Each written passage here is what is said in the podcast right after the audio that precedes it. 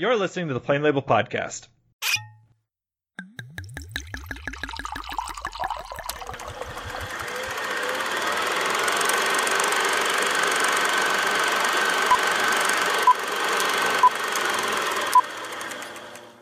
I love movies. It's my whole life, and that's it. Hello and welcome back to the Plain Label Podcast. I'm your host, Eric Williams, and in this episode, we begin a look at director Martin Scorsese with the films Boxcar Bertha and Mean Streets. Joining me once again for this theme is longtime guest, Mr. Ben Tiede. Hello. Thanks for having me. Mm-hmm. Before getting into our discussion, I would like to mention that we are still proud members of the Deliberate Noise Network. Search Deliberate Noise in your podcast app for more great shows from the network. Mr. Tiede, what are you drinking this lovely Wednesday evening? I got a curbside service at my at my town's uh, alcohol store. your and alcohol they brought store. out my alcohol store, and they brought out a six pack of Lagunitas Little Something Something Ale. Ooh, I do. Um, I love that one. classic. It's I like that one a lot. Yeah. And I just needed something. Listen, Daddy needs something. Uh, after a hard, hard, hard, hard week of work, and uh, that's what he got. So Mm-hmm. After go. after little little baby goes to bed, little something something ale comes out. I like it. So I like it. So this is uh, this is something that I'm having for the second time on the show. It is from Dogfish Head, and Ooh, it is yes. called the Namaste White. It is a Belgian style wit beer, and its uh, little description is our Belgian style our Belgian style white ale brewed with delicious dried orange flesh and peel, fresh cut lemongrass, a bit of coriander, peppercorns, and a generous dose of good karma and I taste about maybe a third of those things. I don't know that I, I don't know that I have the a refined enough beer palate to where I can get all of those different notes. You can definitely tell that there's orange peel in there or orange flesh they call it, but but uh, the rest of those things I don't know. I can't I can't really tell, and it's fine. It's not my favorite. I do like Dogfish Head quite a bit, but it's not my favorite one that they've done. So. I love Dogfish Head. It's Yeah. a, it's a, that's a good one. Yeah. So, uh, before we get into our movies, let's talk a little bit about our director. So, we decided on Martin Scorsese because we figured let's just take on a legend, apparently. uh, we figured Terry Gilliam um, wasn't, uh, I, I don't know, old man enough, or wasn't like, I mean, I don't even know how to describe the way that I feel about Terry Gilliam anymore. He's he's legendary, but I don't know if it's for the right reasons anymore. There's definitely there's definitely a feeling to his movies. No matter what, whenever you get into one, he has a distinct smell to his films. You know what I mean? Yeah, for sure. and and so we had you know we had done some big time directors before when we were just kind of you know glancing at them instead of really doing a full dive into them. And so if people hadn't listened to our previous episodes, we did Akira Kurosawa, we've done bits of Stanley Kubrick, we've done some Coen brothers. Isn't that? Isn't that it basically? We've done. Yeah, I feel like we've done. You said Kurosawa, right? Yeah, Kurosawa was the one that we really Um, dove into. Some Kubrick. Yeah, some Kubrick yeah, I was gonna some say Coen. for the most part we we've stuck to like if we're doing the entire filmography, it's really just been yeah, it's been Terry Gilliam because Akira Terry Gilliam. Kurosawa had too many. yeah, there's too many. Yeah. Like, and I oh, think there's boy. too many here with Scorsese, but Mhm. that's not gonna stop me. Yeah, we figured what the hell. what the hell? So the way that this is going to come out schedule wise is we're gonna divide it into I think what we decided in either three or four big chunks, right?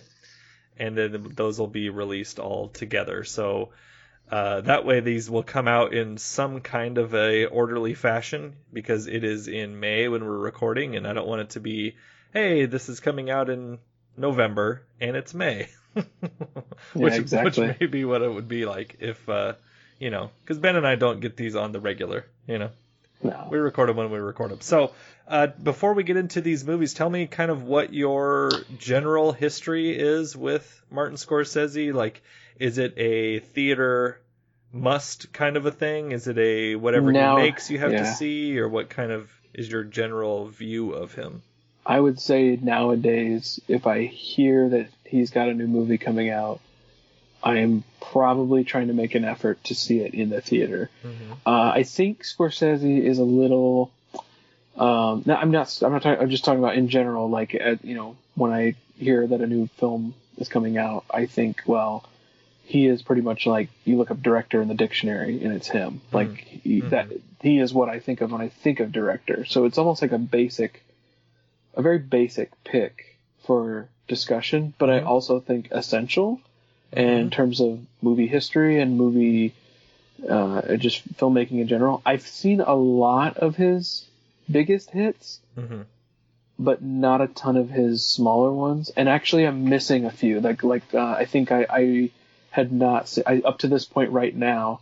I have not seen Raging Bull, um, and I'm very much looking forward to some stuff like that. But like you know, like Taxi Driver and and um, uh, Goodfellas oh gosh, and- good Goodfellas. I've seen all that stuff as you know as over the years, but as someone who is forever going to be a student of film, no matter what, we should really take the time to go through this guy's filmography because he is he, uh, it's it's more like essential at this point. I mean, Kur- Kurosawa, you know, is is is also you know would would probably be on that Mount Rushmore as well of film, you know. But I think for American filmmakers, Scorsese has to be not only on the list but like near the top. Yeah, he has to be in the top five for sure.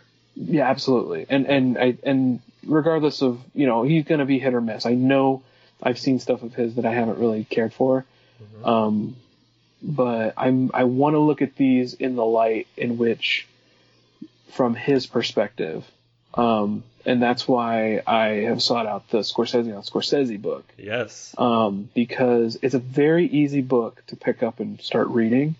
But I defy anyone who says that they just picked this up and read it from cover to cover. Oh yeah, I just sat and read it and it was No really interesting. chance. I there's no way someone's done that because it is so packed with with um, little tidbits about each film. It's almost like you have to go through this book at the same time you're going through his films. Um, Yeah, and well, I am when he's when he's talking about things like, oh, you know, I showed this to uh, Brian De Palma, or I showed this to Coppola, and you know, I was rooming with this guy, and I was, uh, you know, a student of Cassavetes, and I was this, and you're just like throwing around these legendary names, and you cannot just read them as like, oh yeah, this is Joe Blow, who cares? and then it's not it's not a through it. biography either. Yeah, yeah, it's it's just really just like a little bit of commentary, a little blurb, almost like a magazine article uh, length Well, on each on each film. Yeah, because it's essentially transcribed from different uh, talks that he's given. Is that right? Okay. Yeah, and then what's in italices is what's the editorial comment about it. Yeah. And then the whole thing's filled with pictures and stuff like Mm-hmm. that. So it, it, it's a really cool black and white book. But um, And you Mine- have which version? Because I, I have, have a- the- I have an older mine- one than you. yeah, mine goes all the way up to Gangs of New York. So I'm in the revised edition. But Uh-huh. that what's interesting and kind of crazy is the filmography only goes up to 99. Hmm. Or wait, uh, excuse me, I'm sorry. It goes up to 2003. 2003. So Because, he has um, not the made last- the Aviator yet. Then. He has not. Uh, the Blues is the last film that it. it Okay. Well, no, the Blues is made for television, Yeah, but the last TV. film in it is 2002 Gangs in New York. Okay. So even after we go past the book, like I'm probably going to be itching for some like resource that I can look up or whatever and see, you know, or you know what, there might be, there might be. I, I'm, uh, we'll talk. yeah. I, I, I might have something. There might be there might be things might- you can find. I might slide something your way uh, once we Oh. get to that point. See, so- because if you if I'm looking at mine, mine I believe is the original one is that right? because it's a you a young. hardcover? It's a no, it's paperback, but it's a Okay. it's a young looking Marty on it. And I got a way older face on mine. So Yeah, and they're all you know they're all uh, basically formatted the same, right? you Uh, also picked a very good. Um, I would. I'm not Italian. I'm not Italian American. Not even close. Um, but I grew up Roman Catholic. Oh, so yeah. I so I have this background that Scorsese also has, Mm-hmm. and also was going to become at, at one point a priest, a Mm-hmm. Catholic priest, and so um, I do think I bring some sort of like, if there's like a religious aspect to it, I might be able to bring in. Well, here's what these crazy people are saying. No. Here, here's what here's what the Roman Catholic Church believes, and how it how it how Marty is trying to say it in this film, at least how I perceive it, you know, as a as a uh, recovering Catholic myself, Mm-hmm. um, and or recovering from, I suppose. um, so yeah, I, I think I think this will be kind of interesting, just because, you know, he's always been there in the background, not in the background. He's always been in the foreground. He's always been like this person who's loved film and stuff like that, and you can see towards the end of his career, towards the end of his career, he's still going, but like. Yeah, but if you saw him at the Oscars not too long ago, he's toward the end of his career. Yeah, absolutely. And and and the Irishman is like we're we're talking right now in a in a sense that he is he, he in his um career right now where he we're coming off the year that he had just released The Irishman. Mhm. And that project just seems so big and ambitious that um it'll be interesting to kind of like as we progress throughout his filmography what what because he does have other films slated Uh-huh. to come out and, and that he's working on.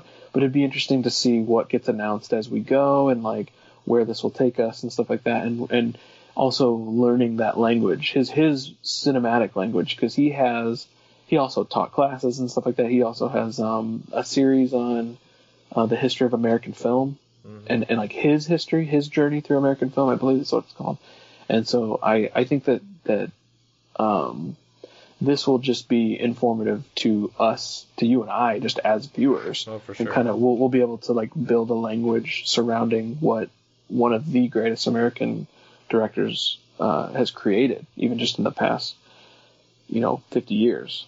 So, Yeah. So for reference, my the latest uh, my book goes up to is in '95 with Casino.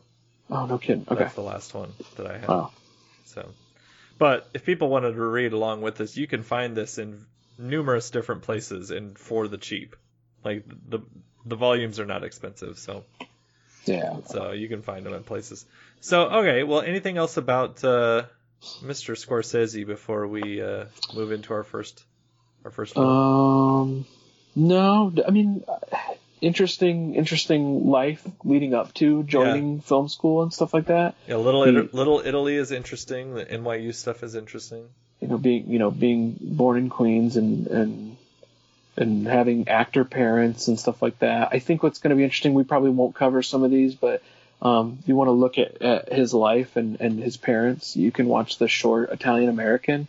I have not seen the short as of this recording, but the as of this recording, the the uh, uh, Criterion Collection has announced but hasn't released yet the um, um, uh, Scorsese shorts, and I believe that Italian American short is on that collection, and so it, it, it uh, it's, it's my understanding it gives good insight into you know a night with his parents and, and where he comes from and how supportive they were and and um, a lot of his um, short films are available uh, whether it's on YouTube or or uh, or um, or just you know I guess around I suppose Vimeo as well. What's a nice girl like you doing in a place like this from 1963? It's not just you, Murray.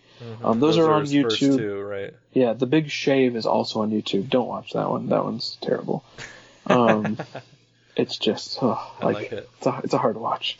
Uh, it's it's about what six minutes long maybe, and it's Yeah, a guy and there's guy just cutting he's just cutting himself. It's just that's all it is. Oh my god, it it was it was hard to watch all that blood, and Yeah. it's black and white, so of course it's like stylized and all that. Um, but yeah, no, uh, that like leading up to it, it's just all very laid out and, and very interesting about about his life and, and leading up to him finally going. You know what? I think I'm not going to be an actor. I think I'm going to be a director. You know, I think I've just decided. So It is interesting. It is interesting. Yeah. So like I like I'd already said, I like uh, that those beginning pieces just to see kind of who his contemporaries are, and of course, you know, he talks a lot about, um, and we'll talk about this with Boxcar Bertha and with uh, with Mean Streets is he'll he relies heavily upon the people that he uh, either are mentored by, whether it's Roger Corman or whether it's Cassavetes or uh, Coppola, and and you get a little bit of a glimpse as to what those people were doing at the same time.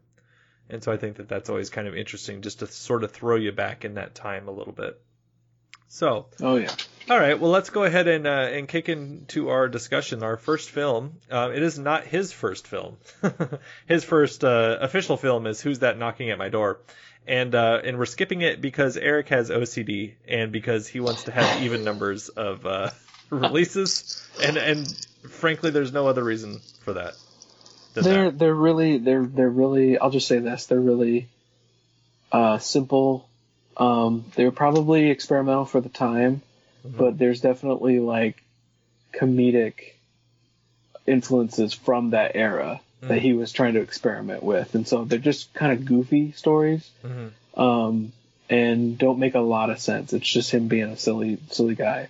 So, you know, I would say for the most part, until until you get to, um, oh gosh, what is the what is the one that uh, was this was based on? Um, who's that knocking at my door? Mhm.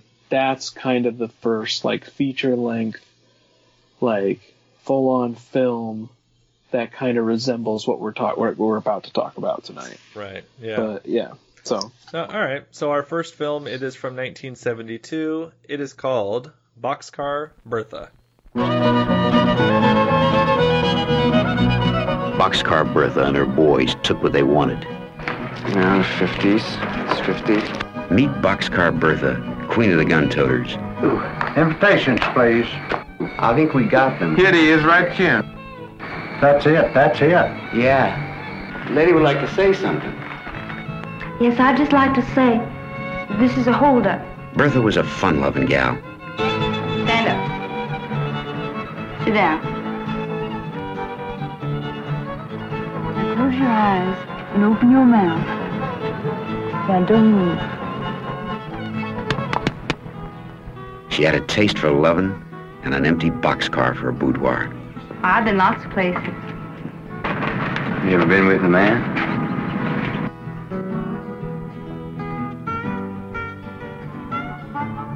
America in the 30s was a free country. Bertha was just a little bit freer than most. Big Bill Shelley was a man fighting all the wrongs in the world.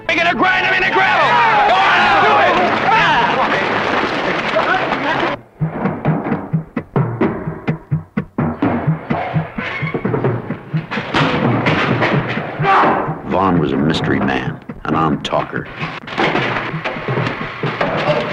He was a doer.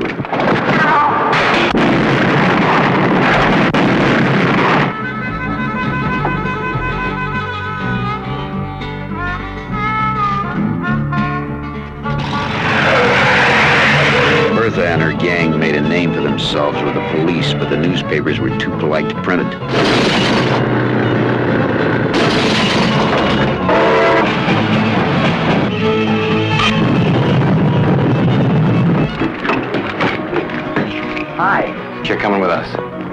Boy. Don't make me do what I want to do.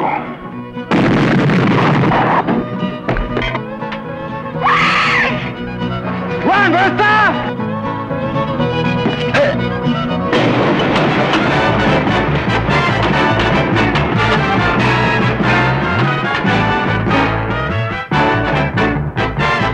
And before we get into the IMDb, what I'm going to be doing for all of these episodes is giving a little bit of a, a quote from Mr. Scorsese himself, and these are uh, maybe or maybe not, but definitely are uh, ripped from the book.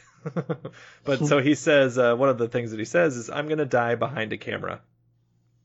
So the IMDb plot synopsis for Boxcar Bertha goes like this. During the Great Depression, Bertha Thompson begins riding the rails and has a series of adventures, some lighthearted and others deadly serious. She gets involved with a less than honest gambler, Rake Brown, having to shoot her way out of a game when Rake is caught cheating.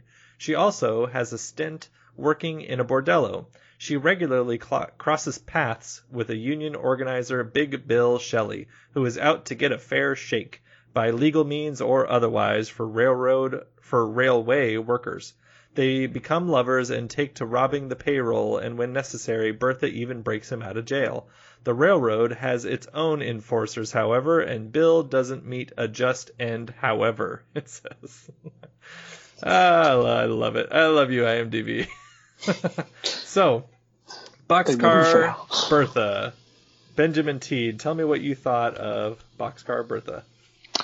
I recently saw Boxcar Bertha close after seeing Bonnie and Clyde, Mm, okay. and the similarities in those films are striking only because uh, like the southernness of it, hmm like the passion and the fun they look like they're having being criminals hmm and going from place to p- place and like romantically robbing things and stuff like that and having like you know lovers you know in the in the gang and like getting jealous of the of the lover you know and, and so you know there's all sorts of different aspects to this thing but with boxcar bertha it just felt like there this was just a b version of it hmm very schl- very schlocky hmm and and rushed and and and not a lot of uh, uh, fingerprints that really felt like Scorsese's. At and all.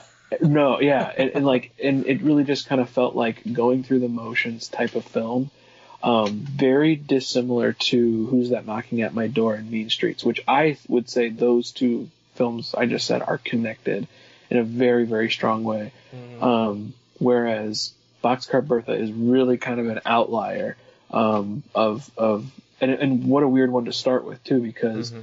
you may start to see a few of his fingerprints towards the end of the film with um with the crucifixion oh which yeah. of course which of course I'm I'm going to allude to it now but probably not spoil it unless we're going to jump into it um but but maybe maybe there's a little bit of like you know like showing you what's happening but like the romanticism of of Bertha and her um her love uh, uh her her her like infatuation with Big Bill uh played by David Carradine uh it, there is this element of like like the like it's so fun to be a criminal. It's so fun to go from place to place and hide out and and and and like kind of be an outlaw and kind of be proud of that like heritage and be proud of just kind of being like a rebel and and and, and stuff. And both films have that but the heart of it like where where you really kind of understand and you really get into the mind of these characters it really doesn't it, it doesn't exist for me in Boxcar Bertha. It's really just event after event after event rather than taking the time to let us appreciate and wash over these emotions that are going through our characters' uh, minds.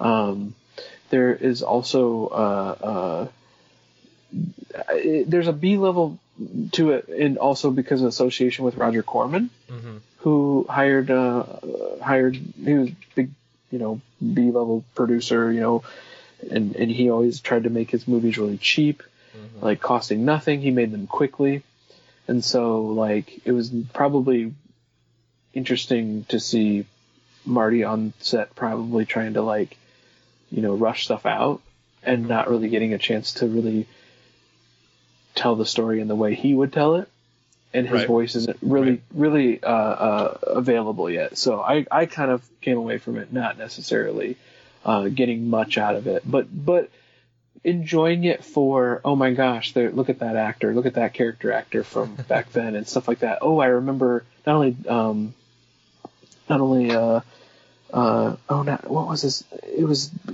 uh, Carradine but his brother's in it too David Carradine Yeah, John and David are both in it. John, yeah, John Carradine, and then of course David Carradine, who I know from his resurgence, Yeah, uh, in the right, early, yeah. Mm-hmm. early 2000s with the Kill Bill. Um, but yeah, it, it's just it's fascinating. It's it's kind of fascinating to see this now because it's just a it's a Corman films in general. I I haven't watched a ton of them. I've only seen a few, um, but it's such a blind spot. But would be fascinating to see because I know I guess I know when I see Corman anywhere near a film, I know there's going to be some. Um, um, I don't know if this is kind of derogatory, but but like lowbrow hmm to to the subject. like it's not going to be taken nearly as as serious, or or it's going to be a, a bit schlockier Exactly. uh, than than probably anything else. And so I guess I kind of expected that from Boxcar Bertha, and really didn't want, and and could tell from the opening what we were going to get. yeah. Um, Yeah, which we- I was fine well, with. that opening, uh, it's that uh, dusting the crops, and then like a uh, the plane crashes, and you don't see the explosion. the plane just kind of goes Yeah. out of frame, and they're like, "Oh no!" And then the plane is kind of on the ground, and the guy's supposedly dead, and you're like, "What? What is going on here? Why would you not show that? You know, except for money." Uh, so I really struggled this, with, with this one. I am. You were t- just talking about sort of the B level nature of the of the film and ultimately films are made to make money for the most part, right? I like Yes. to I like to dream of a world where the only reason that they're made is because of artistic expression, right? And this is also coming from a person who is uh, in the in an, in the midst of another theme, which is all of the uh, Phase Three of the Marvel Cinematic Universe, which I wouldn't necessarily say are for artistic expression, but Interesting that you're doing that uh, recording around the time of Martin Scorsese, who has a couple things to say about them, Yes, yes, he about does. superhero films. and so I think it's so I think it's interesting that I liked that um, I like to think that movies are made to say something and not just be a vehicle for cash. And so when I watch a movie that is of this sort of aesthetic, I just kind of watch it and I'm like, okay, this is this is not for me aesthetically. This is not really saying much, uh, and if it is, it's not it's not uh, penetrating sort of my mind. I don't think it's saying anything. Mhm. I think it's more. I think if it's going to fall between doing something serious in the film, like maybe the jail scene Mhm. with uh, with with all of them in the jail cell together, and Well, you know, it- the, the the- attack that happens, and the, and yeah, the tone is so odd there. the the tone. Well, the tone isn't necessarily like saying anything profound. It's it would fall more in the line of like maybe an exploitation. Exactly, yeah. because it, it it's it's more just like here are things that are happening and not here's why we should here's why we should feel this way about this character. Mhm. It's more just like let's just let's just let this play out and you could just see the events and isn't that isn't that um, doesn't that make you angry? Doesn't that well it's not even asking that. It's more just like here here are the events. Isn't this crazy? Look at this spectacle. And and um did you so I'm gonna like kind of quote this chap the start of chapter three. Yeah. I, know I know it's about Mean Streets, but it's it's John Cassavetes talking about Oh yes, Boxcar Bertha. yes. I was going That- to mention this as well. So go ahead. Oh, okay, yeah, I'll just okay. He just says, Marty, you spent a whole year of your life making a piece of shit. It's a good movie or good picture, but Mm-hmm. you're better than the people who make this kind of movie. Don't get hooked in the exploitation market and just try to do something different. Mm, exactly. And like, it, I mean, I've I've been watching, I've been going through John Cassavetes stuff as well. Mm-hmm. Uh, re- recently, I've seen Faces and I've seen um, Killing of a Chinese Bookie and uh, oh gosh, what else? Um, um, um, uh, Woman Under the Influence. So there's all the there, like it's interesting hearing him, who is all about what you just said, the, the love of the art. Uh, you know, not not about commerce, not about trying to commercialize a, a a a story. It's all about getting these feelings across and pointing them out. That is just what Boxcar Bertha is not. It's just not about that. And we know better now, having seen um, uh, a lot, a lot of we we know Scorsese's future here. Sure. Yeah. we yeah, know yeah. we know he's capable of both. Mm. That's what's going to be so interesting. It'll be interesting talking about something like um, about uh, I was about to say Joker, but uh, Taxi Driver.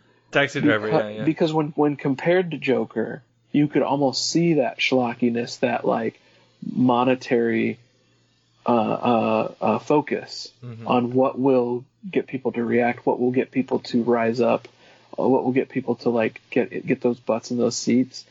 In comparison to something like Taxi Driver, that might also get people in those seats, but also it's going to tell them something about the time that they're living in and about the human condition of what war could do to you and stuff like that. So I, I'm only bringing up Taxi Driver right now because we're we're now starting down the road of him just getting started. Mhm. You know, he's he's gaining momentum as a director and starting to hone his craft, and he's he's definitely good at it because the film is absolutely watchable.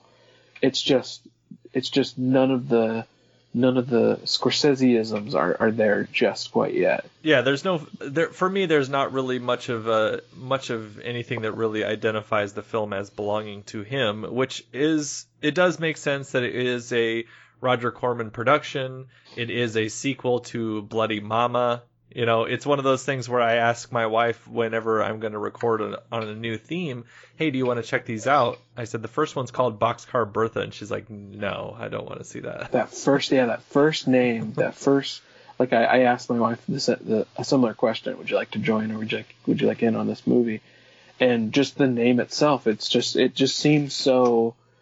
You can't, you can't, you can't call it something like that and not expect to have like a weird, like turn your nose up at it, and it just mm-hmm. seems like schlock. Just oh, yeah. calling it- Well, and you have that opening scene that I mentioned with the with the crop or the dusting of the crops, where you have some really odd dialogue delivery and some really like first time actor seeming stuff, and I was like, God, this is this is not in it. Maybe it's the 1972 of it.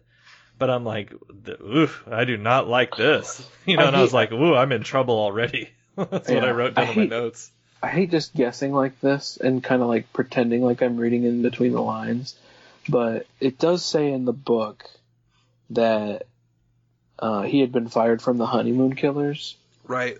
and was like looking for work and was given this kind of like as an assignment almost. Yes, yes, yes. And so like I, you and I can kind of tell Mhm. that he was looking for work and that there's nothing wrong with that because I mean, listen, you gotta get paid, but Mhm. at the same time, like, I guess we're just waiting for the the the guy we know to come out. You know, Mhm. it's like it's like um um going in for you, you take anybody else from this era, this like new era of Hollywood. Um, Brian De Palma, especially. Mm-hmm. Uh, um, uh, oh God, American Zoetrope, uh, um Apocalypse Now, Francis Ford Oh, Coppola Coppola. hmm um he uh he was like they're all about the art they're all about making Mhm. this like you know message or something like that they're not letting the studio systems or at least attempting Yeah, to not the let new the Hollywood attempt- stuff, right? yeah The um, George Hopper Lucas stuff. is and- mhm. the Hopper's definitely a part of it uh Lucas was like vowing never to let the the Hollywood system ever touches films again after American Graffiti because I Mhm. want I want to do things on my terms. I want to be able to make what I want. And and um, who else was doing that type of stuff? I guess like Spielberg too. In some ways, he want yeah, he. I mean, he, I think he's influenced by this group because it's a, you know a few years later. Yeah. Uh, but it, it's just so interesting to see to see these these directors come in at this time, especially when Hollywood is like they know the musical and the western's dying hmm and they need something.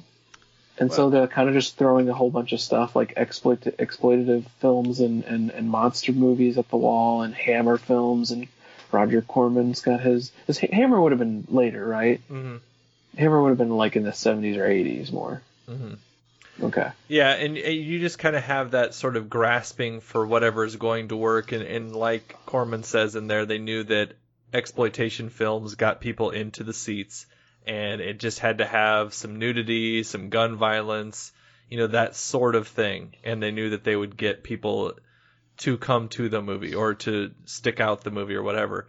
And this does have kind of like I went and looked up to see how old Barbara Hershey was when because I was shocked that she's in this boxcar and nude, and I was like, what? Wait a minute, because I when I first saw it, I was like, well, she's not very old in this. I'm nervous. I'm nervous about what you're going to tell me. Well, how old is Well, she? she was in her twenties, Okay. and I was like, oh, Okay. good, good, good, good. You Did you hear that officer? Did you hear that officer? Okay, thank you. Yeah, I was like, ooh, I don't, I don't love this, and then I looked it up and I was like, oh, okay, all right. She was born in '48, so we're all right. She does have a. There is a quality there. Like Mhm. there is some. There is some sort of. There is some sort of. Uh, um, um, um, there's some feeling there with with with her. I th- I think she's got a good presence. Yeah, yeah, Barbara. Um, yeah, she's the only one. I mean, I'm not. I know that uh, David Carradine is is beloved by some, but I never really got it. I guess, and I think that I just missed out, like age wise, or something, because I was around fine for the Tarantino stuff, but I didn't. I didn't know what the reference was to when it comes to Carradine. And so I'm like, oh, okay, there's just this old guy being brought back. Like, I don't know who this dude is. You know, like I didn't see things like I hadn't, I still haven't seen like the original Death Race 2000 or Or you know, if you look at his IMDb, he's known for Bound for Glory. I don't know what I haven't seen that movie either. You know, and so these I things, haven't these, these things in the '70s that he's in, uh, you know, I know of I know of him and I know of the name, but I haven't seen those movies before. And so when he had gone away and then came back and was a bigger a bigger deal with the help of Tarantino, I was like, well, I don't. Okay, but I, you know, this this guy doesn't mean anything to me. There's also an element in Boxcar Bertha that makes me feel like another film I'd seen recently, Deliverance. Um, Really? In terms of like the southern. I didn't see any banjos. There was no banjos, but like there's like this like like uh um chest puffing out, you know, with Oh like yeah, the masculinity and stuff like that. It is a very masculine time. Yes. They they try to at least in, in to each other. Um, but ultimately, um, oh gosh, he's got a really goofy name. What was his name? Um, the one that always comes off like a like he's tough, but it's uh, Rake, but uh, Rake Brown. oh Uh, yeah, he's yeah, played yeah. by- Barry Primus. Barry Primus, yeah. A wonderful uh, name, by the way, Barry Primus. yeah. I love that. That's crazy. So I I don't know. There's just something about about that as well that makes me think of not that they're in like na- like going along with nature, but there's this like element of being down here in Appalachia and like hmm being a part of all this and, and walking through the the the wo- you know walking through the brush and and and you know, taking what they want and stuff like that. There's a there's like an ability of that in in similar films of, of the around the time. Um, so I don't So know. I don't know. This, I mean, this is one where one of the other things that I wanted to make sure and mention that I thought was really odd was that we have, and I don't know. I, I mean, I guess it's not a mistake, but did you notice that they have the credits twice? So you Oh, have really? you have the initial credits where it's kind of like in large font and it's saying like Barbara Hershey, Boxcar Bertha, all that stuff. And then there's a little scene and then it goes through the credits again I did not at know the beginning that. of the movie and I was like, what the hell is this? So Do again, I, I was like, I don't I don't know if this is like a aesthetic from the Corman era or from the late 60s early 70s or what. maybe like to like extend running time or something. I don't I know. don't Like know. I'm I'm not trying to be like I'm not trying to like throw them under the bus or anything like that, but I guess that wouldn't surprise me to be like, eh, just run another five minutes of credits and Yeah, I don't our, know. our, our running time will be longer because of it. So people feel like they're getting their money's worth or whatever. Yeah, yeah. It, that I wonder. I don't know the answer to that, but I was like, well, that's really bizarre. Like, what would they do this for? Like, I don't understand this at all. And one of them was had you know the the movie was playing while it was on, and the other time it was essentially stopping the movie. So I was like, okay, this is bizarrely constructed. So I don't know. What do you think about the crucifixion scene? Like in terms of like maybe the the film itself, like what's it what is it doing in like maybe I shouldn't ask. Right? That's kind of like a leading question, but like just what did you think of the crucifixion scene? Yeah. just in general. Well, I thought it was I thought it was the most interesting part of the movie. I mean, we have Yes. we have the um we have the opportunity to have a racial comment in that jail cell scene um, because one of the guys is is speaking with uh, Von Morton, the uh, Bernie Casey character, and then the basically the uh, is like a bounty hunter or something. It wasn't really like a sheriff, I don't think, if I, unless my memory is uh, faulting me. But they basically open up the prison cells and just blows everyone away. And I was like, is that Yeah. because he's black and they were interacting with him? But they just kind of skip over that quickly. Um, and so I was like, okay, well, here's maybe an opportunity for a comment, but then they just kind of skip past it. But then at the beginning of the movie, when they introduce Big Bill Shelley, he's he's basically like, you know, he's he's essentially like a liberal in this uh, conservative part of the world, right? To where he's wanting like, you know, he's wanting uh, just pay and he's wanting uh, rights for everyone and that kind of stuff Right, yeah. and so then at the end, I mean, they're they're making an example out of him and nailing him against the uh, the railroad because that's what he or the railroad car because that's what he's uh, was fighting for, and it was just kind of like this is what happens when you uh, when you go against us kind of a thing. But other than that, I mean, I don't I don't know really what. I mean, obviously there's the there's the whole it being a crucifixion and the Christian stuff, but I, I was like, what the hell? Like, why did it necessarily have to be this? I didn't understand that. I guess. Yeah, I couldn't tell if that was straight lifted from like the book or something like that, or maybe it was just one of those. Um, it was like it was. It, I made me wonder. It's just off. It's awfully convenient hmm when Catholicism is all about the body of Christ, the Eucharist, and the sacrifice that Jesus makes, hmm and to have that type of imagery from a a a I I would think probably still practicing Roman Catholic, hmm uh, putting that type of imagery in, within within the uh, within the within the film and, and and not and to not have that mean anything coming from Martin Scorsese, I feel like is just too coincidental. hmm Like I, I it almost has to be kind of from him. Um, I in the in the book, I think there's no real talk about it. I guess I mean, I mean they they mention it obviously, but I I don't I don't remember whether or not I don't remember whether or not that was something that was created or not. Yeah, it does make me think.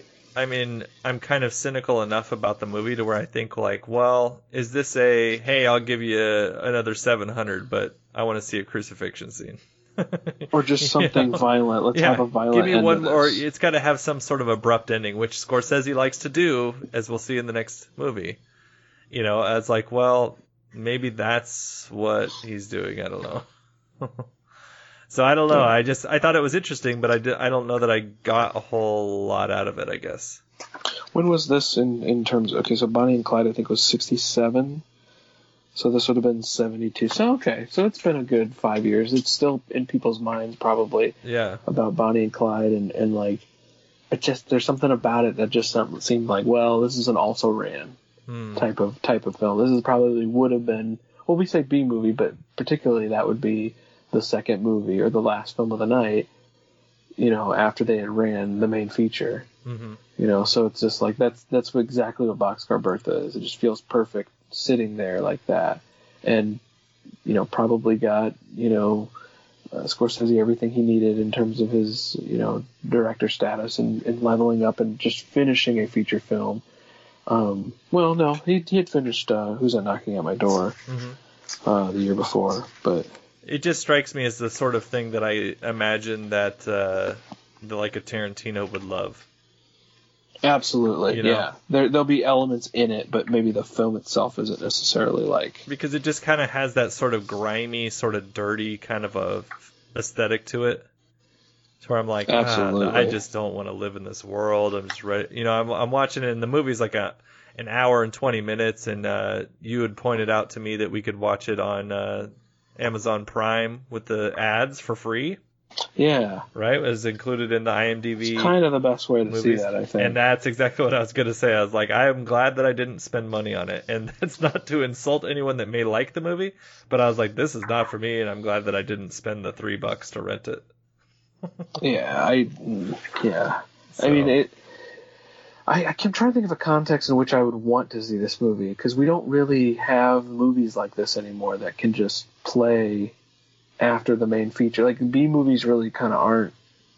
Even B movies like this, exploitative and all that. I, I just don't see them coming. I mean, I don't know how to. I don't know what movies are anymore now that coronavirus has hit. But at the same time, like Well, we just I mean, I even when you even when you had uh, Robert Rodriguez and Tarantino trying to do the grindhouse films, I mean, this is like a grindhouse sort of a film.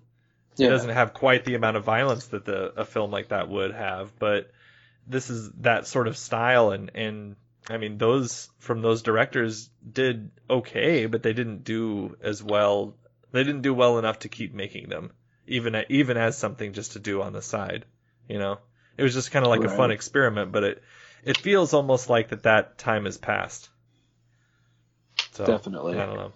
So anyway, so that's that's Boxcar Bertha. Unless you have anything else about that one. No, not at all. I, I, I like I said, I, I'm, I'm trying to, I'm trying to think for, you know, because I kind of come up with a, a recommendation. I recommend this one with a, with a nice, uh, uh, uh Cabernet or something. You know, you make, make a Yeah. recommendation with this movie, but I can't think of a context in which you're going to be at a party and you're just bringing up the, bringing up the film and be like, everyone gather around. It's time for Boxcar Bertha. Yeah, like, let me you're gonna- educate you on this. this isn't necessarily going to be one of those movies that is going to run any other time than when it ran at the drive-in almost 50 years ago. You know, Yeah, yeah, yeah. It's, it's one of the forgotten movies of Scorsese, and there's probably a reason why. yeah. So there you go. All right, so our second film, it is from the following year, interestingly enough, to where back when you could do that sort of thing. It is from 1973, and it is Mean Streets. These are honorable men. You know, Tony, you gotta worry about talking about one thing and then zap. Charlie, You gotta be like me. Tony, I Just be sure and tell him to be here tonight, all right? Michael, Giovanni. You're still around that kid Johnny Boy. This Johnny Boy is named after me. Nice, huh? Oh, sure. But this Johnny Boy is a little bit like your friend Groppy, half crazy. I understand you try to help him out because of our family and his family. Well, that's nice, I understand. But watch yourself. Don't spoil anything. Honorable men go with honorable men. Four honorable men. And Johnny Boy. Why didn't you make your payment last Tuesday? What do you mean? I made my payment last Tuesday. What are you talking about? Charlie, you don't know what He's here. Where? Out front. He's here? Yeah. So what do I care? All right, let me go get him. We'll straighten this thing out, all right? Hey, wait a minute, wait a minute, Charlie. What? Well, you're right. I'm right. Yeah, was it last Tuesday? Yeah, that's the Tuesday. That was last week. That's before the one that's about to come up. My mistake. I'm sorry. Forgive me. It was last week, the week before that I was thinking of. Four honorable men. And Johnny. Hey, there ain't nothing wrong with me, my friend. I'm feeling fine. Keep your mouth shut. We're not gonna pay. We're not paying. Joey, but why? We just said we were gonna have a drink. That's And it. we don't pay mooks. What's a mook? A mook. What's a mook? I don't know. What's a mook? You can't call me a mook. I can't? No. I give you mook. Honorable men. They will pay their debt tonight in Mean Streets. I see what you're doing.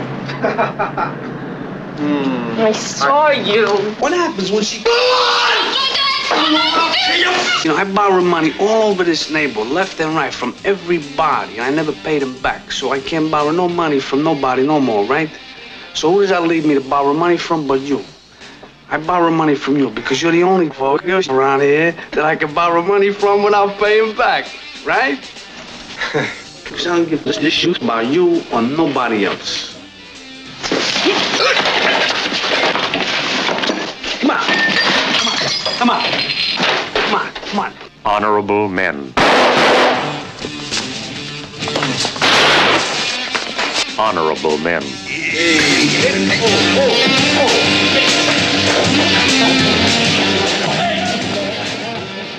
And the quote for this one is directly from the film You don't make up for your sins in church, you do it in the streets. And the IMDb plot synopsis for Mean Streets goes like this A look at a group of small time hoods and hustlers trying to make a living on the streets of New York.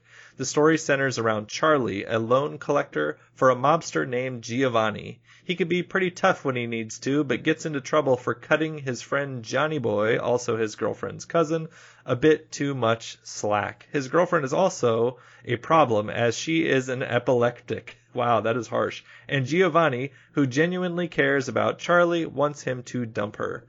As pressure mounts, Charlie faces some difficult decisions with none of the possible outcomes to his liking. All right, Mr. T, tell me about you and Mean Streets. I really, really liked Mean Streets. Mm-hmm. Um, I think it fits well. It is it is the more refined version of Who's That Knocking at My Door. Okay. Harvey Harvey Keitel also plays a, a similar role in that, Mm-hmm. and I would say Who's That Knocking at My Door is a little bit e- like even more sexual Okay. uh, than this. This one seems uh, a little bit more. Uh, oh gosh, like um, like sexually repressed almost in comparison. Um, and and uh, Harvey Keitel is kind of like the like I, I almost think kind of a stand-in for Yeah, he's a he's the stand-in for Marty. right. Yeah. and you're kind of going through this world, which I really like the world. I like like the red bar that they're in and and like how they hang out and stuff like that and and just how how shitty they are to each other. It really does kind of feel like young men like college age but not in college just you know ragging on each other and talking and being shitty and Mm-hmm. and drinking beers and stuff like that. And and honestly chasing women and being very Mhm. disrespectful to them now. Being But- very but- masculine, yeah, being very, very, yeah yeah. But i think there's this like um i feel like i see this in other movies of scorsese's. There's there's elements that are from this film that are just done better. Hmm and there were also moments in this movie that I was trying to under, and this isn't, I, I, this sounds a little nitpicky to me, but there's just moments where there's, he's doing a tracking shot, uh, Oh, you know, uh-huh. behind the, behind the back, and I, I honestly could not understand why, why show that? Why are you doing this? Like, Well, what is I- the, what is yeah. the reason, other than just like, let me introduce you to my world. Exactly. Follow- yes. follow I think that some of that is is we're victims to seeing it done before. Whereas I well, and and I it, probably doesn't help that I've seen Goodfellas, which that is Oh, the sure. tracking shot movie. Goodfellas That or is- Casino, yeah, any of those. That that tracking shot, particularly in Goodfellas, is the, one of the most talked about scenes ever, and to see it in this film, like done, it's just I don't know. I, I kept thinking, well, in Goodfellas they do it for a very good reason, and Mhm. it's to show the world and to show the power behind it, and the power behind this character and what he's capable of. He can walk anywhere, he can talk to anybody here. It's particular, very very specific. Here it didn't really seem to. It, was just kind of like a, a neat trick, but didn't didn't really spell out anything visually or any, to really talk about anything. Um, for me, I think some of the shots of like being drunk and I, I don't know what it was. I call it the GoPro shot, I guess, because Yeah, it's like it- on yeah. Harvey Keitel's face. Yeah, he said that they built uh they had a grip basically build a piece of wood that they could put the camera in. And he and it And was just probably he- just laid in there. And then at the very end he held it. Yeah. Nice. I, I I think that works really well, and and some of that stuff. But I think um, kind of ultimately, uh, I well, I will say this. I think I think De Niro is really strong. Mm-hmm. Um, he he comes out like fighting, you know, like immediately. There's is- this, yeah, ener- here there's this I am. energy to him. Yeah. Yes. And I and I can't think is he might I, I maybe I'm wrong about this, but I don't I'm not sure if he's been in like a film of note before this. Uh, yeah, think- it said that he had worked a little bit with De Palma, but this is kind of his breakout role. Okay, and de- you can I can definitely tell that like there's like something here, and there's and there's definitely something to De Niro. Mm-hmm. Um, so that's really fun to see. I thought that was one of the best parts of the, the film was was seeing him kind of go crazy or whatever. Yeah. Um, but yeah, no, I I I, I rather enjoyed it. I just kind of often felt like this is like a lesser version of the Scorsese films I've already seen. Mhm. And I might just be saying that just because here we are at the beginning. He's learning his language. He's learning his l- cinematic language, and and how to say stuff cinematically. Mhm. And and he hasn't been able to refine it yet. So once again, I think we're we're still within the uh, the the realm of um, of of exploitation, but not quite to the refinement that is like Taxi Driver or Goodfellas or something. You know what I mean? Something like that. Sure. So here's what here's what I'm going to tell you, Ben. Is I think the first time I saw this movie, I was exactly where you're at right now. Okay. To where I just thought it was pretty good, but was like, okay, well, I've seen a lot of these tricks.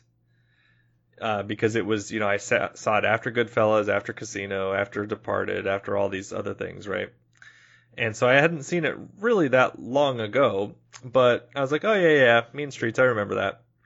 And so I put it on this time, and maybe it's because it was after Boxcar Bertha, but I was like, holy shit. I was like, now this is Martin Scorsese. Yes. It was my first note, right? Because you had that opening line that I read so poorly, the uh, the line about you know making your uh, making up for your sins in the streets, right? You have that. You have all of these different things where you have the uh, you know you have the Harvey Keitel character being Martin Scorsese again, basically to where he says in the book that you know he would he's felt like he was sort of Harvey Keitel in that he was known as kind of the nice guy, but if it came down to a fight, he wouldn't he wouldn't be you know he wouldn't he didn't think that he would be the type that actually would fight or shoot or stab someone that he would just kind of smile and, and walk away where was the differences. And so i kind of like the fact that you have this grounded central figure who yes uh, he wants to sort of move up in his uncle's uh, esteem but he seems like a, a good guy. Like he's a he seems like a pretty good dude charlie does like for the most part he while he and Scorsese brings this up in the book and he talks about a lot how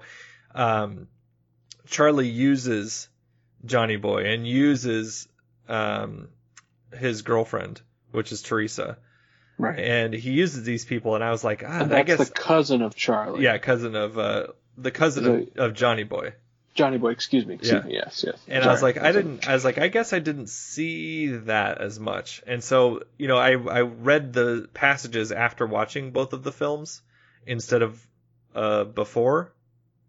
And so when he's talking about, well, this was this was meaning that, I was like, God, did it really? Like, I don't know. And so it was a, it would be one of those things where I would maybe want to watch it again just to see if Keitel's character is really using everyone else as much as Scorsese implies that he is.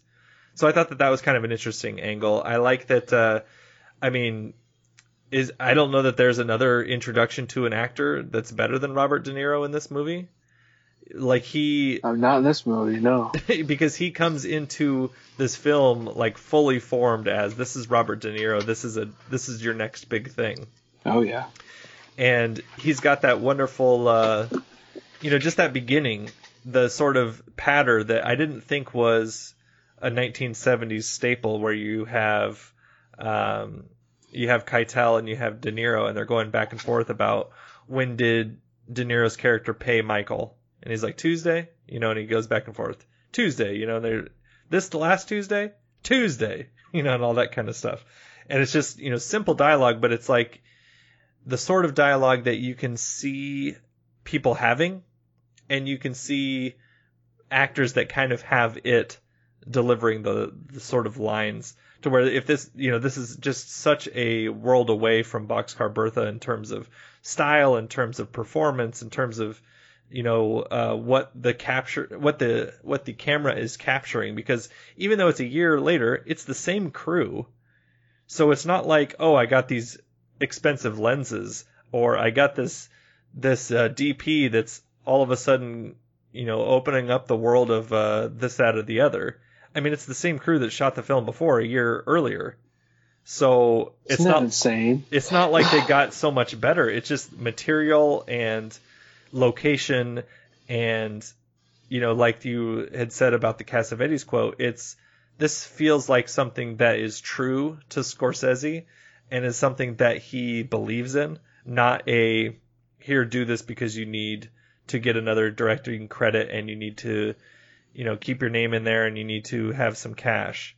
It's you know do something that you believe in and I think that that is a huge lesson in in terms of people that are doing their own creative endeavors is Yes. just you know you don't ever want to chase like a trend you don't ever want to chase the exploitation trend in terms of what Scorsese did and so he you know he course corrects really quickly and does something that he knows that he believes in because he talks about you know this is where he grew up essentially in in little italy little italy and uh, these are people that he could see just around his neighborhood.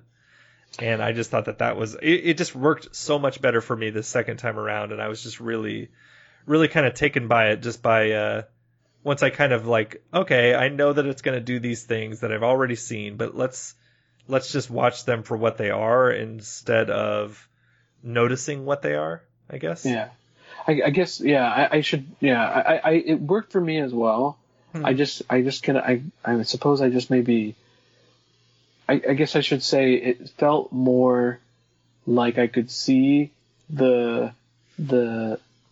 oh like you saw the puppet's wires or something no, no, no, no, no. I could see the leftover um, fingerprints from the Roger Corman era. Oh, okay. I could see a little bit of like like in in terms of this isn't purely Scorsese. It's more Scorsese, Mhm. but it's still such a exploitation film. It's still dirty. It's still like a like a nasty back alley bar, uh, and maybe slightly exploitative in terms of the subject matter.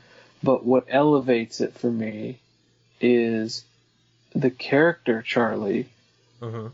uh, is religious, Mhm. and if we know anything about, because this is gonna, this has to be a straight up theme throughout all of Scorsese. Oh, for sure. There's this self-flagellation that happens with him testing his, testing his faith by like holding his finger to a flame Oh, right. and seeing how long he can hold it there, and it's just a very like Small moment for sure. well, it's, it happens multiple times. He holds his finger to this flame, and it happens like during church and during these times, and and it's almost like this like test of faith almost, and like you can see that's a very and, and for someone like myself and probably for Marty as as he's trying to, you know, showcase that in his film. I can understand that like test of faith, that feeling of you're young and you feel invincible, but at what point you know you're a sinner, you know you're this and that. Like at what point do you at what point do you give yourself a break, or are you are you going to um, be able to resist um, temptations and and and you know you feel bad for questioning your faith for even for even thinking the idea that any of this could be fake or just made up um, and and I, th- I find all that stuff very fascinating in this movie but it's not spelled out it's very very subtle with those tiny scenes Mhm. and, and, and I, I want to say that there's more than that but because maybe there might be a confession scene of some sort but Well, and he, he even has the moment where he uh, he talks to God in the car and they make fun of him. That's right, yeah. And and and what ends up happening, you know, towards the end with the crash and all that, uh, with the hydrant and whatnot. But there's this there's this ability, like almost like um like a rebirth in some ways with him and his faith, Mm-hmm. but also at the same time a loss of faith. So it's like it that it, it's left ambiguous, of course, but just adding that element makes it n- not the Corman film. I'm just saying I see the little the little um, edges where where it was touched a little bit by that that influence, and I'm glad it was because otherwise you wouldn't have that seediness that you probably feel with like a taxi driver or something like that. Mm-hmm. Um, and then also just the machismo, you know, chest puffing out, you know, and, and the and the treatment of of um of the woman char- the woman character, Yeah. uh, and and how they're and and also giving her giving her a little bit of like toughness and stuff like that too, because it is the mean streets and and so, and, and whatnot. But you know, she's she's kind of a, a she's kind of a nice uh, uh I was gonna say refuge in some ways for Charlie. Well, But it is. It is, and it isn't because he he feels like it's it's like a perfect sort of uh, summation of his Catholic faith because he Yeah.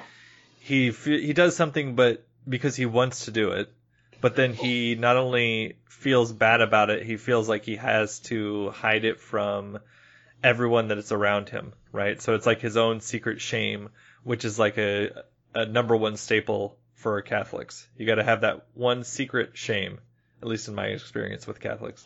I think so. Yeah, there's like one. Yeah, You got to have some either sorry. vice or you got to have some sort of something. Yeah.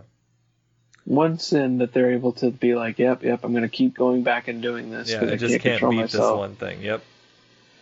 Yeah. Great. Oh, great. um, but there's something to that though, because because Scorsese has um, a love for French New Wave Mm-hmm. uh, uh, uh, school of film, and and how um, a lot of that can be um, torturous in terms of its not not just subject matter, but just like how characters, you know, have this existential, you know, uh, like beating up of the self, and like what's more Catholic than that, right? Yeah. absolutely. You know, so like like and and then seeing that stuff flood in to America. Maybe not with Scorsese at first, but like definitely Cassavetes and a couple others. You know that there's that there is an influence there, and it's coming across. And he's he's almost inventing. I think with this film, he's inventing that that Scorsese style. Mhm. Uh, Oh, for it, sure, It might for it might sure. not be as sharp or refined. It might still be a little blunt, but it is kind of fascinating to see that just kind of fully form and kind of taking shape. But this film does not. It does not exist without Who's That Knocking at My Door. Hmm. I did catch that one, and it is a lighter version of this, and it also is a little bit, I would say, a little bit harsher in terms of its protagonist. The protagonist is like almost like a combination of Charlie and Johnny Boy, because Hmm. Johnny Boy uh, has this like almost caveman like uh, quality of him that you know if you're just disagreeing with him or or you know if he does, oh man, and then there's this moment with Johnny Boy where he's looking out the win, he's looking through the window at his cousin and and and Charlie. Yeah. And he's, and he's smiling like he's the Joker or something like that. Hey, I'm in here. Let me let me pop in. What a creep. Oh, Yeah, man. that's It's so, that's weird because that's the moment where because they're waiting for like an hour or so for him because they can't find him. They can't find the De Niro character because he's supposed to give the they it was three thousand dollars and then they knocked it down to two thousand dollars that he owed the Michael character who's kind of like the smallest of small time sort of loan sharks that you could have, but um, De Niro's character, you know, is it is 1973 uh, three thousand dollars in the hole to him, Yeah. and and so then they're looking for him and they can't find him. Blah blah blah. They go back. They have the secret uh, love affair between Teresa and and the Charlie character, and yeah, then Johnny Boy De Niro's character just shows up and he's he's sitting there just staring at them through the window, and you're like, God, what the fuck? Like what? How a- long have you been there, you creep? yeah, Like, really. And, it, and just- they're not doing anything. Like Harvey Keitel's not. They're not doing anything. He's just like got his hand on her shoulder and just kind of comforting her. But it's enough to where you know that they're together in some way. And the thing that I thought was strange, was, which I thought you were going to mention, was at the introduction to Teresa. So they introduce her nude, basically Right. and Oh, that's right. and that's the point where they're talking about uh, Johnny Boy is asking Charlie what he thinks of Teresa, what he thinks of what do you think of my cousin, basically. So he's what he's saying, and he's like, oh, I had a dream where I did this and this and this, and he's very sexually explicit, right? And then it cuts to him saying eh, sexually explicit things to Teresa after they slept together. And you're like, what the fuck? Like, is this a dream? Is this something? Because Charlie's kind of speaking in sort of like dream-like logic in terms of the sentence structure that he's using. Like he's just saying odd things to her, Right. and this it, is oh it gives you kind of a it gives you kind of a a glimpse that maybe it wasn't happening. At least I thought for a minute. I was like, what? Because this is the editing, the, the way that it was cut was in such a way to where I could see that since he's talking about her and he's talking about basically sleeping with her and then all of a sudden he's sleeping with her. I was like, well, is this like a fantasy that he's having? And he's telling Johnny Boy about what he would say to her and just to get a rise out of him, or what? What exactly is going on here? And then it plays out. But I just thought that that was a strange editing choice to where that was one of the moments where I was like, all right, he's just like maybe finding his way a little bit still. so that is a trick that is pulled directly from uh, who's that knocking at my door. Oh, interesting. So it is done in such a way. It doesn't involve him describing to someone.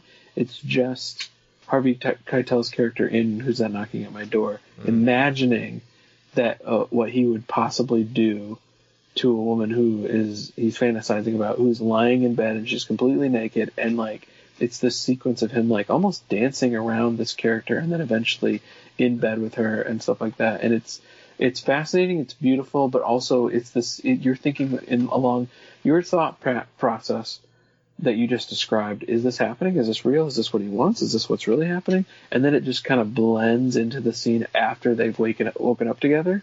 Mm-hmm. It's like whoa! It went from him fantasizing about it to it actually happening in some ways, or is it? You know, and it was just kind of interesting that that's the choice, but it's done in that very similar way. And maybe that's why it didn't have as big of effect on me because I saw the prototype version. Yeah, maybe. First. Yeah. And and, well, and not that I didn't enjoy it, but Yeah, like you've seen the prototype and you've seen when he's sort of uh, perfected what he's trying to do. Yeah, I, I, I do think I do think it was done better in in and it's not the exact same, but Uh-huh. it is done better in terms of context for Mean Streets. But there's this interesting like artistic quality with the black and white film, and and and like dreamlike surrealistic you know pattern of, of what he's doing there, and I I think I really I rather enjoyed that. Hmm. So yeah, I recommend both. They both are kind of companion pieces to each other but Mean Streets is going to be so much more, so much more powerful and so much more uh, iconic, just simply for the fact that you have De Niro in it Yeah, for sure. and, well, and doing what he does. and you also get the uh, the very strong um, uses of music throughout this throughout this film, which is Oh one of the my things that gosh. Scorsese's known for. That is, yeah. Uh, let- real quick too, before we move on to the music, that's the other thing that um, uh, the real creeper look to De Niro, him looking through the window. That reminded me so much of a movie I, I think we're gonna get to. I can't remember the list. Uh, Cape Fear. Yeah. plays this. He Yep. plays this weird creep in it, and is absolutely like Oh, and he's got some really chilling scenes with uh, Miss Arquette. Yes. So, anyways, we'll get to that. But oh yeah, we do have an eye. That's good. Yeah. Um, but anyways, that, that so yeah, this is also the first time that he's using. Well, no, I don't know if that's necessarily true, but he, this is the first time that we've seen him use licensed music, Mhm. like rock music, stuff that he loved listening to at the time. Yeah, which he Um, apparently had to pay through the nose, or Warner Brothers had to pay through the nose to get after the fact. Oh, I said Yeah. Arquette. I meant Juliette Lewis. Sorry, I had to look that up. I was like, wait a minute, that's not Patricia Arquette. I, Juliette you would Lewis have told is me though, I probably would have believed you though. Like seriously. Uh, whatever. I was like, Yeah. wait, I think I'm gonna get a comment on that. I better fix this. yeah. So yeah, a lot of music that a lot of rock music, a lot of uh, a few operas, a few uh, uh, you know influences that he ended up showing in the video form from his uh, sort of NYU days.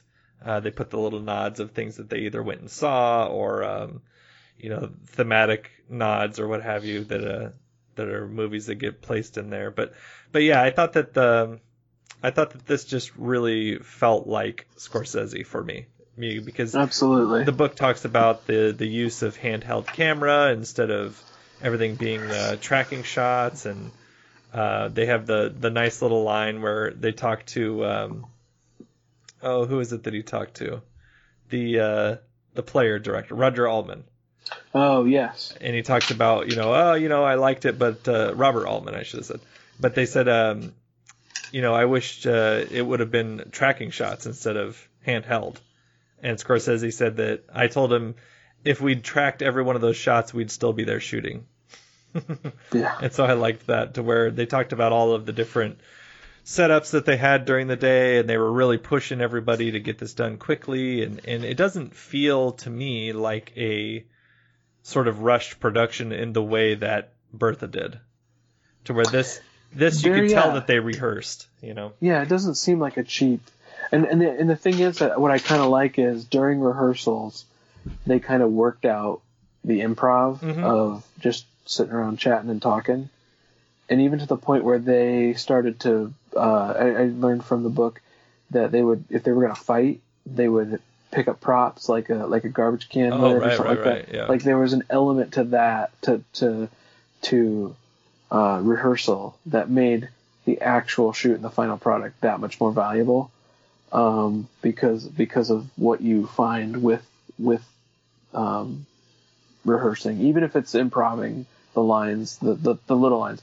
And what's interesting is uh, hearing him. I, I maybe I should try to find the actual quote, but it's almost like they, he would tell them, you know, hey, so long as you guys are sticking to what we're trying to say here, I don't really care. And not that he didn't really care. Maybe I should actually try to, uh, you know, I, I couldn't let the actors go crazy and improvise. Yeah. I really had to cut it down and keep pounding into them. Don't forget to come back to Yeah, this. Don't get to forget to, this come back to this Yep. line Mhm. because if you don't, then there's no point to the scene. Mm-hmm. You know, it's difficult that all you have to do is to agree on what you're doing, what film you're making. You have to get to, out of the way immediately because the worst thing you can do, worst thing that can happen to an actor is getting on the set and be like, "What does this scene mean?" Yeah, what you have an answer, about? but it's not not his answer and he doesn't want to hear it. And and it's got to drive a writer crazy, but to to have an impro- improvisation a little bit and not actually have the scene planned out. But I think if you go in knowing the point of the scene, you may be able to actually improvise part of it, and it might feel a little bit better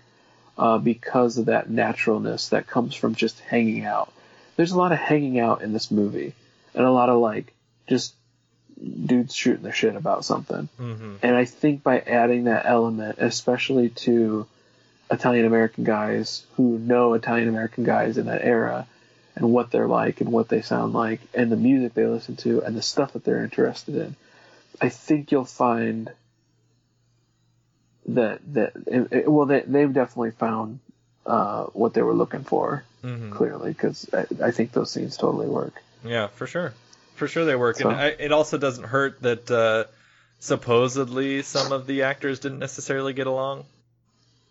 I wasn't getting who he was alluding to there. Well, he says that. Uh, He says some of them were mean and well, no, he he said- just got used to it. Yeah, that was from the his original productions. Oh, okay. In this, he talks about how uh, Robert De Niro and uh, Richard Romanus, who played Michael, didn't like each other. Oh, oh, really? And Okay. so when De Niro, was yeah. and so when De Niro in that in one of those later scenes when he's at the bar and he's saying, right. and he pulls the gun and he says he's not going to pay him basically. He's egging him. Yeah, and, they he's said like, that keep the going. yep, and they said that the cr- the crew was feeling uncomfortable with the way that was going because they knew that the two actors didn't like each other.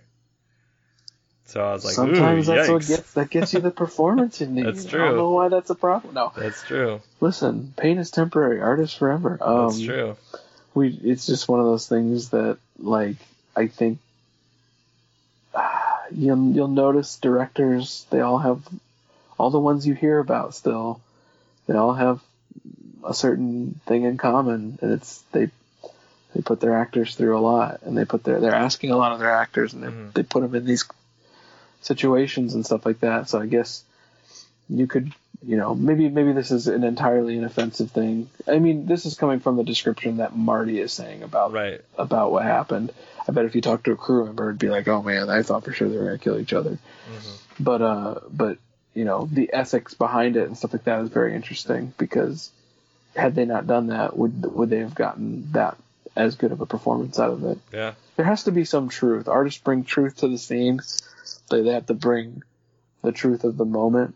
Mm-hmm. And it's hard to do when you're trying to it's hard to capture sometimes. Like theater it's it's great for that because you're in the room you feel that energy. But when you're filming it it's you have to almost you know, it's all about tricking and tricking the audience and, and manipulating their feelings into knowing that this is real and that this is what you're seeing is is happening um, and that, that gives you an, a sense of, of actually being there in the room Mm-hmm. um, and I think that that you can achieve that um, when you take some of these tactics sometimes. Yeah. You got to do what you got to do sometimes. Yeah. So let me before we wrap up, let me ask you uh, about this little bit of trivia. So I'm a, I'm assuming that you noticed David Carradine playing the drunk that gets shot. Yeah. Oh my so, gosh. So he's the drunk that gets shot. Do you know who played the the young man that shot him? It was like his brother or his younger brother. it is Robert like. Robert Carradine. Now, do you know who Robert Carradine I, is? I don't know who that is. Robert Carradine plays Lewis, the head nerd from Revenge of the Nerds. Oh my gosh, that's right. That looks exactly. Oh my gosh. How weird is that? Hmm. I would yeah. have never. What a weird never family. guessed. Yeah, what a weird family is right. Yeah, That's strange. yeah. So there you go. So there's a little It's bit been of a, trivia. it's been a while since I've seen Revenge of the Nerds. Oh, I thought you celebrate And- their entire catalog. You know what though? I, I'll be honest. Like, and it's the first one, right? That's extremely problematic. I In term- in term- I probably haven't seen them since the 80s. Okay. well, let me. Mm, yeah, I don't know how much I want to get into that one. That's a whole other talk. There's something problematic about those movies that I sh- won't share here. Oh sure. That that that definitely happens in a scene where it's just like this would not work today. Mhm. This would totally be. Well, I can imagine because that's of a type of a. It's a type of a movie. Someone is used sexually in a way that they aren't aware that they are, Mm. and it's it's it's pretty much a, a like a rape without knowing that it's a rape, Ah. and and uh, and it's disgusting and gross. But apparently, the person that is giving is so good that the Oh, lady, like rece- they don't lady mind or something. receiving doesn't mind, Ah, but she is still unaware, and so that's why it's weird. Um, so, anyways, yeah. I guess So I'm yeah, glad I don't Revenge of the remember Nerds. that. Yeah, uh, Revenge of one, the Nerds. one and a half out of no. Who would have thought that uh, we'd be talking about Revenge of the Nerds with Martin Scorsese, right? It's all connected, man. So yeah, so connected. I mean, I was I was really uh, pleased with this the second time around. You know, this is a I remember hearing people saying about how much they enjoyed this movie, and I was like, really, Mean Streets? I mean, it's okay, but I don't know. And and so I was glad with this revisit of uh, getting a chance to kind of just look at it without any sort of expectation on it. And just kind of seeing it, and uh, I really liked it. I was really, I was really pleased with it. I, I do think it's interesting that Scorsese loves to leave people with the final uh, final two minutes or so. Like that is something that he definitely likes to do because we had the crucifixion that was right at the very end of Bertha, and then here we have the uh, the sort of uh, let's go to Brooklyn or wherever they're going, and then you have the accident and shootout and all of that kind of thing. yeah, I want to I want to point out one more. Mhm. Oh gosh, what is the guy's name? He was on The Sopranos as well. Was it Michael? I don't think it was the guy that played Michael. Oh shoot, sorry. Mm, I, right. I I'm sitting there trying to think of the guy, but he, one of the actors that I really loved uh, uh, seeing again. Um, his name is David Proval. David, Pro- oh, he- that played Tony. And he plays Tony. uh huh. He is a wonderful actor. He's great here, um, and uh, and also he plays um, Richie Aprile on the on the Sopranos. Oh, yeah, yeah. He's the guy that marries Tony's sister, Uh huh. and And he's in Shawshank apparently. oh, is that right? You know what? That would make sense. He he does. Yeah. Okay. Man, I heard the other day um, that Shawshank Redemption is just a lifetime movie for men. That's so, I, I feel like like it. it's totally true. I like it. But it's good though. Yeah, it is good. It is good. All right. Well, anything else about either one of these uh, movies before we bid adieu to our first uh, recording of Mr. Scorsese? Anything else on the book that you wanted to mention or anything like that, Ben? No, I'm going to continue to. I'm at least going to attempt to try to catch up with the in between ones that we're not going to that we're going to you know talk about. I'm, you know, because there's a filmography list in the back that kind of talks about everything.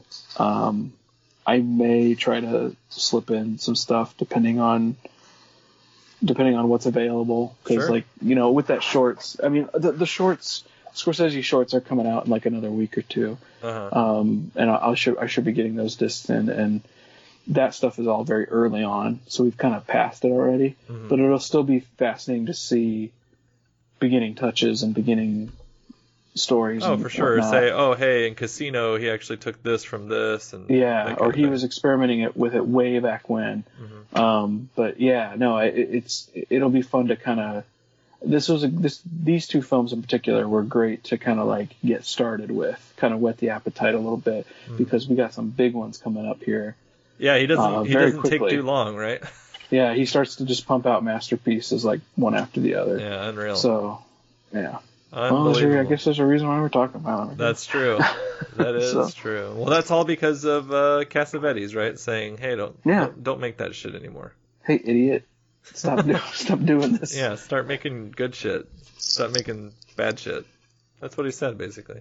We all need someone like that in our life.